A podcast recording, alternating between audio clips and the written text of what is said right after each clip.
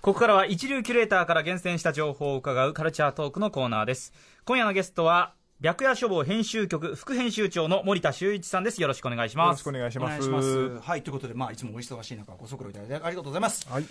森田修一さんは雑誌ブブカの私の連載アイドル辞表マブロンの担当編集者、かれこれもう20年近くやっております、毎月すでにレギュラー出演ということで、前回は7月23日火曜日にお越しいただきました、はい、今夜も30日金曜日発売のブブカ10月号の、マブロンで私が、取り上げた、曲からね実際に聴いていただこうというね、はい、ことになっておりますということで、無事に原稿も出しましたので、なんかねこうやってすぐ形になるから不思議な感じがしますね、やっぱね。まさかこのタイミングで見てもらえるとは、これねゲラチェックをしてますからさあ、ということで、じゃあ早速いきましょうかね。今月は森田君でやっぱなんといってもこれですよね、このアルバム。待ちに待ったアルバムが、はい、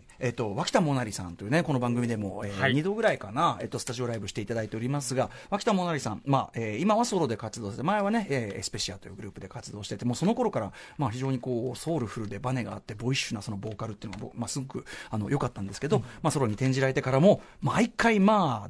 っきり言って脇田さんの、ね、曲で外したことないですもんね、今ね。全曲いいですよね。全曲いい、ビビッドサウンドというね、あそこがレーベルがよく分かってるってこともありますけど、今回サードアルバム待望の、ライトヒアというのが出ましたと。でこれがまたですね、ファーストアルバムが I am only で2017年に出て、ちょうど1年ペースなんですよね。セカンドが去年アヘッドっていうのが出て、今年ライトヒア、ちょうど1年ペースなんですけど、毎回めちゃめちゃいいんだけど、曲のなんていうのかないい曲の粒揃い方はもう今回がさらにまた輪をかけて良くなってるなと思ってて、どんどん良くなってますよね。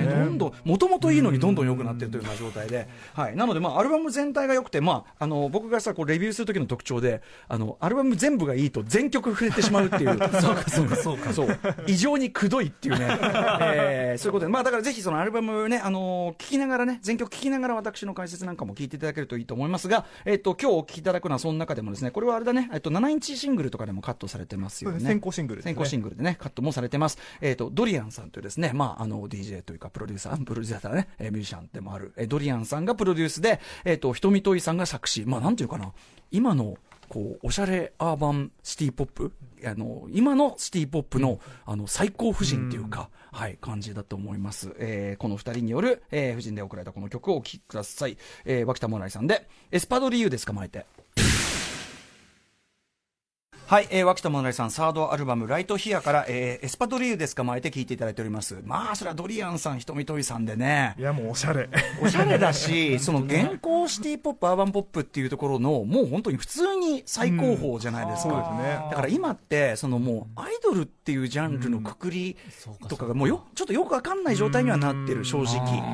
ジャンルの境界線はよく分かんないんだけど、作品的にはとにかく、ガールポップってくくりでいいけど、もうね信じられない充実ぶりですよね。はい、このライトヒアのメンツも本当にすごいんで最高ですよね。メインのプロデューサーはジョーダン伯爵の新井俊也さんということで、ジョーダン伯爵の最後の曲とかもね、パッシングバイとかも超いいっていうね。これも聴いてほしかったですけど、これアルバム全体で聴くと最後にさ、こう演奏がぐわーっとこうエモーショナルに盛り上がってる感じとかが投資で聴くとやっぱそれがいい感じになってたりするんで、本当にトータルで聴くのをお勧めいたします。脇田もなりさんでライトヒアを聴いていただきました。はい、じゃあポンポンいきましょう。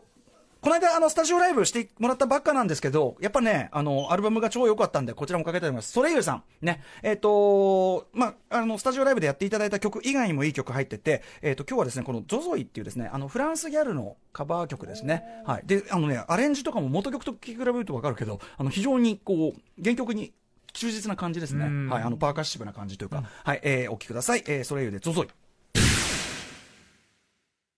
フレンチギャルのカバーでさ、これさ、綴り上ZOZOIって読んじゃったけどさ、ZOZOIってお店とかも結構あるんで、読み方いいのZOZOIでいいの、はい、ということで、すいませんね、この今日こ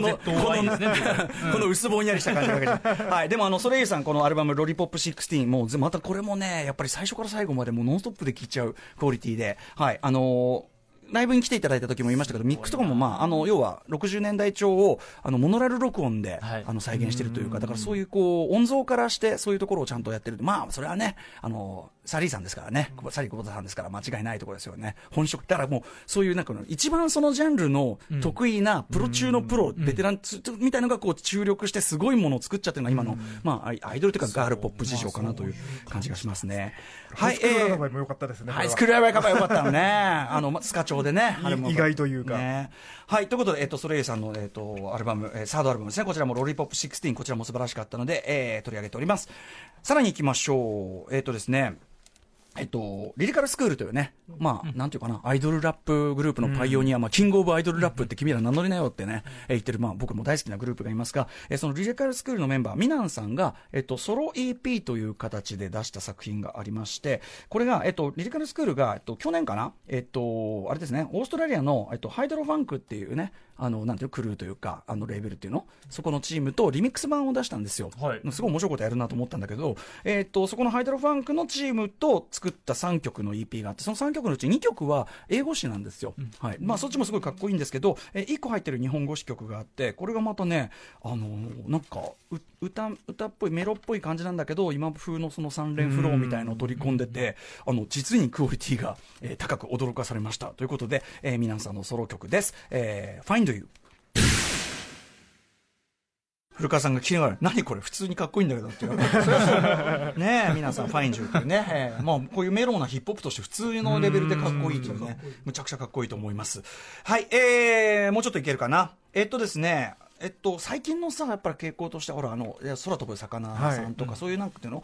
ポストロックオルタナティブ系というか、なんかそういうのがこう割とこうグループがなんていうかな、追随してくるというかさ、やっぱ空飛ぶ魚とか、まあ、今日これからかけるメゾンブックガールとかのなんか活動というのが、なんか割とこう最初にこうパイオニア的に道開いたっていう感じが最近特になんかするなと思ってて。そうですね、はい。まあ、空飛ぶ魚はね、この番組もライブしてもらったりとか曲かけたりもしてるんで、今日はその、メゾンブックガールの方がですね、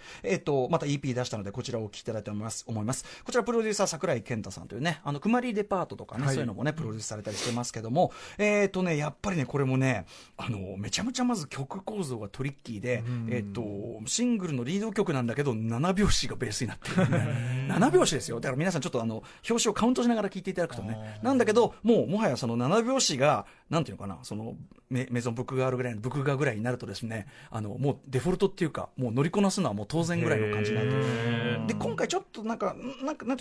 ダークな曲調っていうか、エッジーな感じがね、アングラな感じというかな、そういうのが売りだったけど、ちょっとなんかこうちょっとだけこう明るみが、そうです、この曲は聴きやすい方だと思いますね。ボーカルとかもそういうのが出てきて、またちょっとなんか次の段階に行こうとしているのかな、みたいな感じが見えるのも良かったんじゃないでしょうか。お聴きください。メゾンブックガールで闇色の朝。はい、メゾンブックガールで闇色の朝、7拍子と4拍子展開が混ざってるって感じなのかな。だからすごくトリッキーで難しい曲なんだけど、ちゃんとポップにも聞こえるようになってきてるっていうかね、はい、感じで、やっぱりね、お魚といい、ブックガーといい、この辺り注目かなと思います。といったあたりでもう一曲いこうかな。これはですね、次かけるのは、ちなみに今回のマブロンで、ちょっと入ってないんですけど、はい、本当は先月取り上げようかなって言ってて、そうなんですよね、タイミング的にはで入んなくて、で今月取り上げようかなって言ってるうちに、俺が原稿書いてるうちに、すいません、文章が全部埋まってしまって入りきらない。まあリミックスなんでちょっと別枠として今日かけさせてください。フィロソフィーのダンス、このね、番組でもライブ&ダイレクト、素晴らしいライブ聞かせてくれましたけど、フィロソフィーのダンスの It's My Turn という元々ある、まあ、超かっこいい曲があるんですが、これのですね T グルーブさんによるリミックス。 T グルーブさんもこの番組ね来ていただきましたけど、だからまあ番組文脈いっぱいありますけど、まあもともとかっこいい曲なんですが、さらにまあ超かっこいいディスコチューンに、なっておりますので、文句なしですね。お聴きください。フィロソフィーのダンス It's My Turn T グルーブリミックス。すいません、ちょっとこの後気象情報を入れたりいろいろしなきゃいけない関係で、ちょっと途中で降ろさせてください。はい、でもまあ相変わらずね、かっこよさはもう保証詰めてからね、フィロソフィーの完璧です。はい、もう T グループさんのリミックス、さらにかっこよくなってます。ということで、こんな感じでいろいろ紹介してきました。マブロンも含めた、ブブカ10月号、今月30日金曜日発売ですが、どんな内容なんでしょうか。はい、表紙は NMB48 白間美瑠さんで、セクシーな水着となっております。そしてもう一つちょっと告知させていただきたいんですけれども、先ほど名前出ましたクリーピーナッツの R 指定さんがですね、白夜書房から日本語ラップについて言及している単行本が発売されます。毎月ね、トークイベントでしたっけ。毎月そうなんですよ、毎月やってまして、もうソールドアウトですごいらしいじゃないですか。それこそマミー D さんも、参加していただいてますんで、らしいね、はい、非常に楽しみ。ライムスターね、ガンガン語っていただいてるみたいです。そうなんです、ライムスターで衣装を使ってますんで、ライムスター好きでしょうがないですからね、ありがとうございます、ありがとうございます。こちらはいつ？9月19日になります。じゃあちょっとそれ関連でまた特集なんかもね、ぜひお願いします。お待ちしております。はい、ということで森田さんありがとうございました。マブロ読んでね。明日のこの時間はゲストはアニメーター井上俊之さん登場です。9月6日から公開されるアニメ映画ロングウェイノース地球のてっぺんについてご紹介いただきます。After 66 junction.